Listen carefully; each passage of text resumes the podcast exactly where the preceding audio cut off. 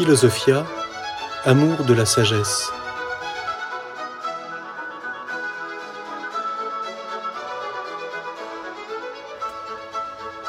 L'histoire de la philosophie.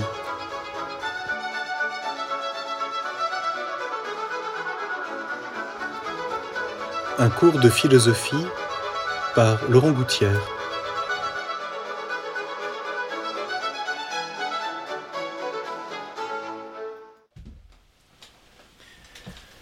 Dans cette euh, présentation très rapide de la philosophie d'Aristote, nous nous sommes arrêtés la dernière fois sur ce que lui-même appelle la philosophie des réalités humaines. Ce grand développement de la recherche de la vérité dans lequel euh, Aristote,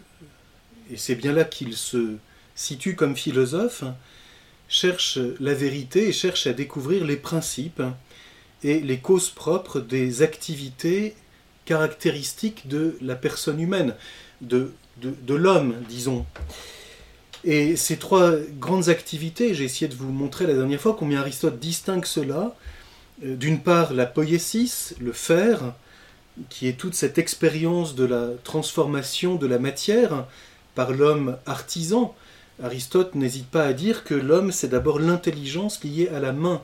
qui comprend les choses lorsqu'il les réalise, lorsqu'il les fait, et c'est cet euh, intérêt philosophique, euh, après celui que nous avions rapidement évoqué dans les présocratiques, Hésiode, cet intérêt philosophique pour l'expérience du travail et de l'activité artistique, même si Aristote l'a peu développé, on sait combien cette expérience humaine tient une place importante dans euh, sa réflexion de philosophie dite pratique. Ce deuxième grand axe ensuite de la, de l'activité humaine, de, l'homme dans, dans ses activités, qui est l'expérience de la praxis, de l'agir volontaire.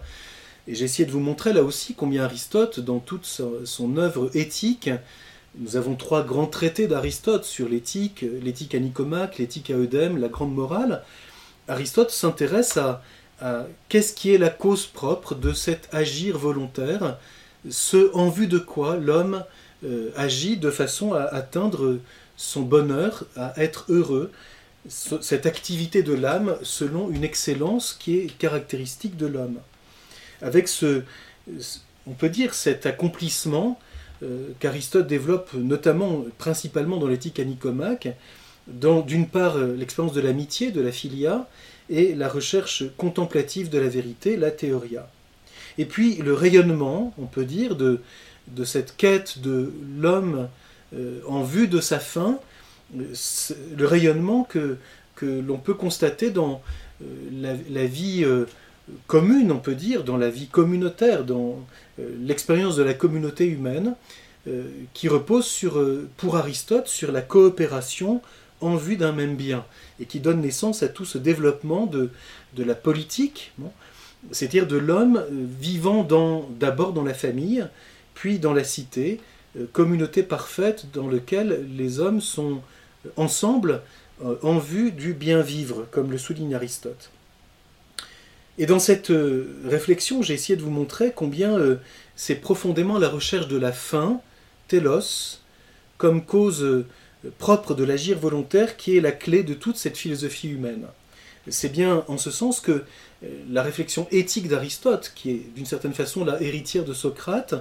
est comme l'axe profond de toute l'activité humaine. Et dans cette lumière, alors on voit la poiesis, euh, l'activité du fer, qui a son autonomie, hein, comme commandée principalement par euh, la recherche de la forme qui doit s'inscrire dans la matière par la médiation du travail. Aristote a cette remarque dans l'éthique à à propos de l'habitus d'art, il dit ceci qui est très intéressant. S'appliquer à un art, c'est voir comment des choses qui peuvent être ou ne pas être euh, deviennent, hein, l'art tout entier est dans un devenir, et dont le principe réside non pas dans la chose produite, mais dans l'homme artiste. Hein. l'homme artiste, l'homme qui travaille, a en lui l'idée, l'aïdos, la forme, il conçoit peu à peu ce qui est à réaliser, et il le réalise au long du travail, de telle sorte que l'œuvre achevée, euh, résultat de son activité euh, réalisatrice, de sa poiesis, euh, transcrit ou transpose hein, dans la matière le projet que l'homme artiste a porté en lui-même. C'est en ce sens que on connaît cette remarque très célèbre d'Aristote que l'art d'une part imite la nature, en ce sens que l'homme coopère avec la matière qui le précède, et d'autre part l'art achève ce que la nature ne peut pas accomplir par elle-même, euh, puisque s'inscrivant dans ce devenir naturel, l'activité réalisatrice de l'homme artiste vient réaliser quelque chose de nouveau, une transformation de la matière, une nouvelle relation entre la matière que l'artiste transforme, le bois, l'argile, la pierre, le, bronze, et une forme, une détermination qui vient de lui, et qui fait qu'on peut distinguer alors ce qui est par nature, fousaille, de ce qui est par une autre cause, euh, la techné humaine, cette distinction entre l'œuvre réalisée par l'homme et la réalité euh, euh, antérieure à, toute transformation, celle qui est par nature, hein, qui échappe fondamentalement à la transformation humaine. Donc nous voyons bien ce grand développement, hein, ces grands développements de la philosophie des réalités humaines. Et puis la politique, comme je l'évoquais, qui est aussi à regarder pour Aristote dans la lumière de la finalité, puisqu'elle est comme la philosophie du conditionnement communautaire de l'agir humain, dans lequel les personnes humaines euh, coopèrent euh, parce qu'elles ont besoin les unes des autres en vue d'un même bien, et c'est en ce sens qu'Aristote regarde à la fois la relation de l'homme et de la femme dans la famille, qui coopèrent en vue de la fécondité et de l'éducation, et puis euh, la coopération de ce qu'il appelle le maître et l'esclave dans toute la partie économique, euh, dans, la, philosophie euh, politique. comprenons bien le mot ici esclave, parce qu'Aristote, contrairement à ce que l'on dit toujours, est tout à fait opposé à ce qu'il appelle l'esclavage par violence, mais il veut dire par là que dans la, réalité de l'économie et du travail, eh bien, c'est celui qui a la compétence qui dirige la coopération, et il y a, des coopérations possibles avec quelqu'un qui euh, va obéir à celui qui a la compétence parce que il, euh, apporte sa, capacité qui est euh, relative à celui qui voit ce qui est à réaliser ensemble. D'ailleurs, Aristote souligne que quand quelqu'un en raison de son incapacité, euh, euh, dépend d'un autre, euh, il est bon que la coopération permette, c'est Aristote qui le souligne dans la politique très explicitement, que la coopération permette à celui qui est dans la dépendance de se libérer. Et Aristote souligne alors qu'entre celui qu'on appelle le maître et celui qu'on appelle l'esclave, le serviteur, une amitié doit devenir possible. Donc, euh, bien sûr, je ne rentre pas dans tous les détails de cette euh, manière dont Aristote, en répondant d'une certaine façon à la République de Platon, développe la compréhension qu'il a de la cité et de l'expérience politique. On sait combien ceci est important dans le contexte grec, mais cela dépasse le cadre de cette brève présentation. mais ce qui est à retenir, il me semble, c'est cette, orientation d'une certaine façon dans trois grandes directions différentes le faire, l'agir et la coopération, euh, qui, à L3, nous propose une, philosophie des réalités humaines, euh, chacune de ces parties de la philosophie dite pratique, euh, ayant son, organisation, sa structure propre et une, une, lumière propre à elle du point de vue de son intelligibilité. Comprendre l'artiste comme artiste est autre chose que comprendre l'homme qui agit moralement comme homme moral, et autre chose encore que l'homme qui coopère avec d'autres dans une communauté humaine, qu'elle soit familiale ou politique ou même économique. Je voudrais aujourd'hui maintenant aborder euh, euh, brièvement, euh, là encore c'est un immense chantier, un deuxième grand développement de la pensée philosophique d'Aristote, en comprenant que la recherche de, de la vérité des réalités humaines pour Aristote, fait constamment appel à un deuxième grand développement de la philosophie, euh, qu'il a appelé la, philosophie euh, théorétique, euh, ça vient du grec théoria, contemplation, donc la philosophie théorétique ou spéculative, si on prend la, traduction latine, dont Aristote précise dans la métaphysique au livre Petit Alpha qu'elle est une recherche de la vérité pour elle-même, alors que quand on est dans les réalités humaines, nous cherchons la vérité de façon à mieux agir, ce qui veut dire que la vérité est finalisée par l'action ou le travail ou la coopération. Et donc, euh, on peut dire que ce passage hein, chez Aristote repose sur euh, une une connaissance ou un regard sur l'intelligence, le nous, extrêmement profond, je dirais sur cette orientation très radicale de l'intelligence humaine, ce qui évidemment culminera dans la philosophie première, vers la vérité recherchée et connue pour elle-même à travers la découverte des principes et des causes propres de la réalité dans son être même, euh, que l'on peut aborder sous trois grands registres, là, encore. Donc une, qualité de l'intelligence capable du vrai. Euh, j'ai déjà cité cette remarque d'Aristote au livre Theta de la métaphysique, quand parlant du vrai, euh, il, a cette affirmation, et parlant de l'intelligence, connaître c'est toucher, ne pas connaître c'est ne pas toucher. C'est-à-dire, il y a un toucher de l'intelligence qui rejoint,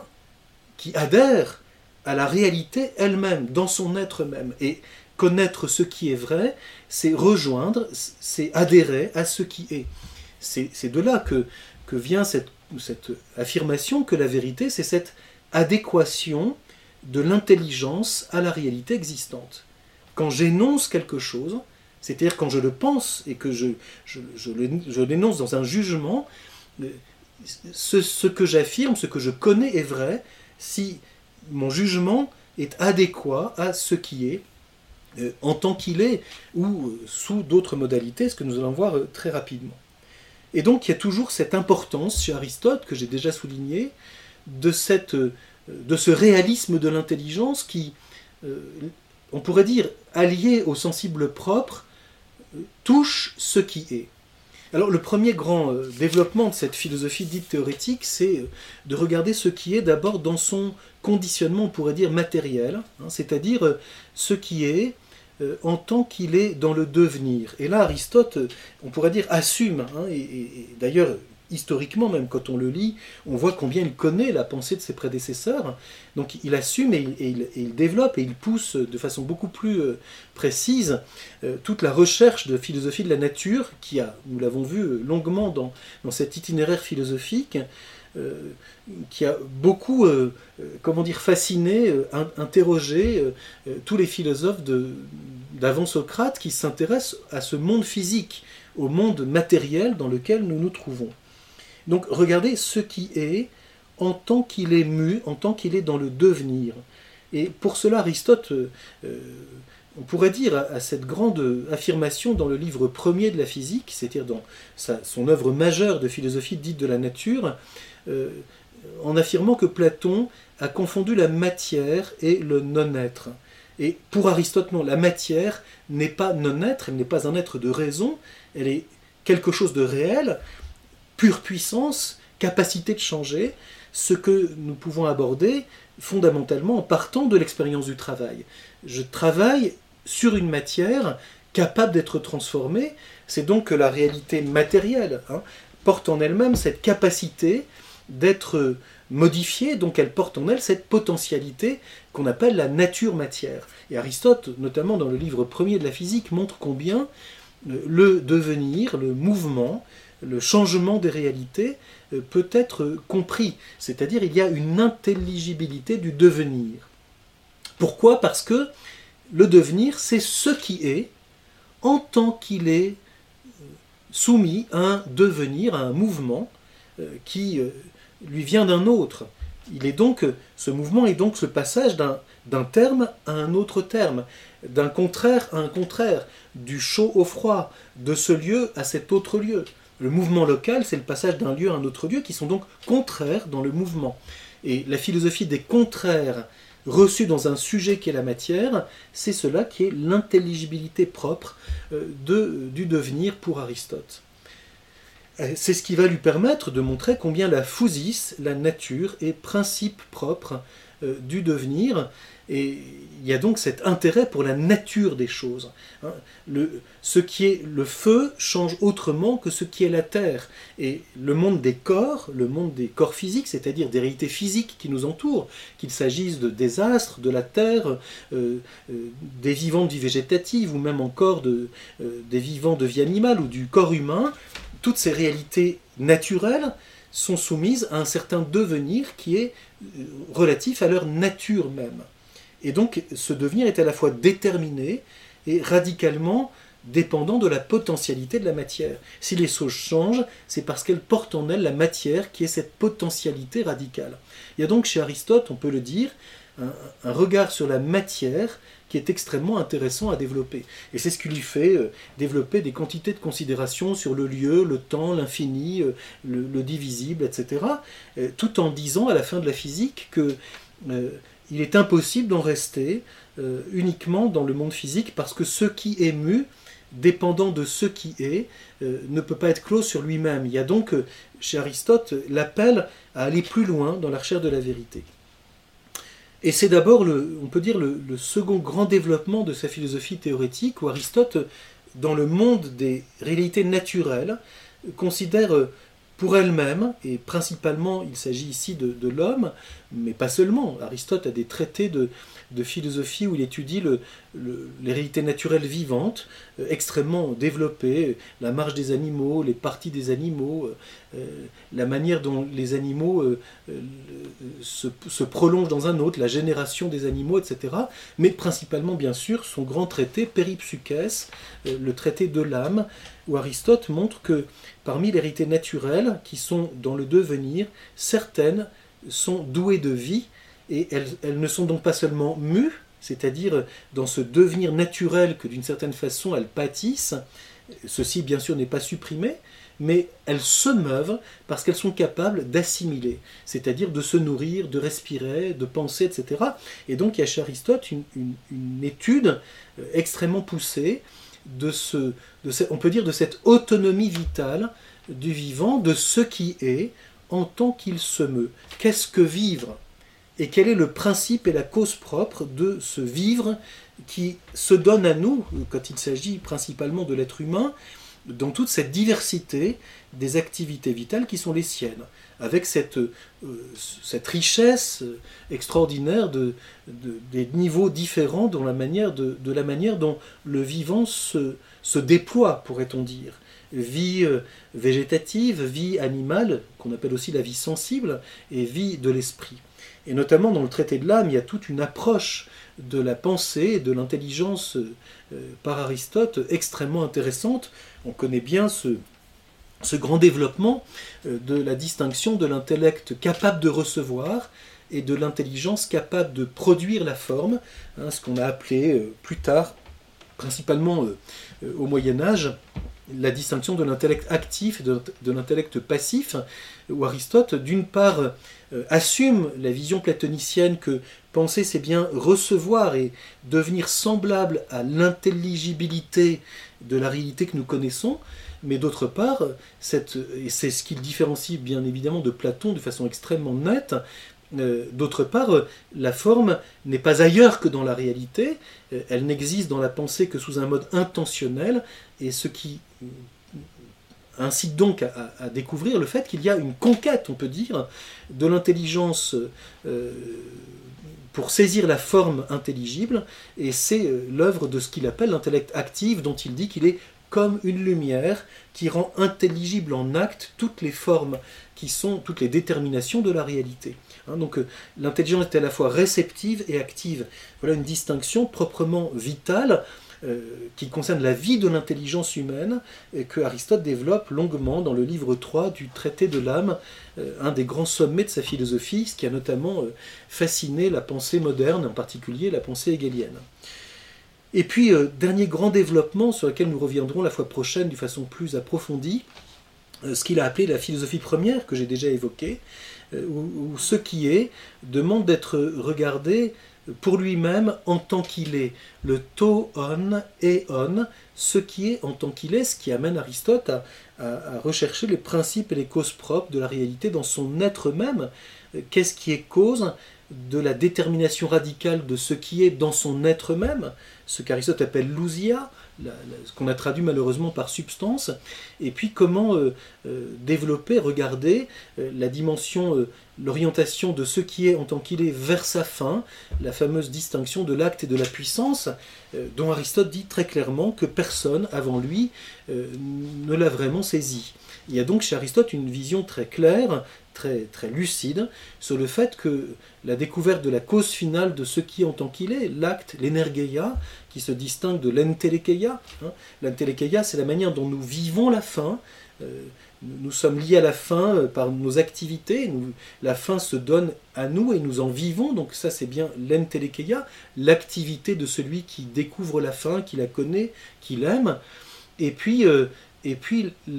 la fin pour en elle-même, qui est ce qui est en tant qu'il est dans son caractère ultime. Hein. Qu'est-ce qui est cause finale de ce qui est en tant qu'être? Et nous savons bien que pour Aristote, c'est par là que nous pouvons aborder finalement de la façon la plus profonde ce que c'est que l'esprit. Nous avons vu il y a un instant qu'il regarde l'esprit du point de vue de la vie, euh, en philosophie du vivant, dans le traité de l'âme, mais il y a un regard sur l'esprit, le nous, euh, en métaphysique, en philosophie première, notamment quand Aristote, dans le livre Theta de la métaphysique, s'intéresse au vrai et au bien comme étant ces, manières dont l'être, dans son caractère de fin, euh,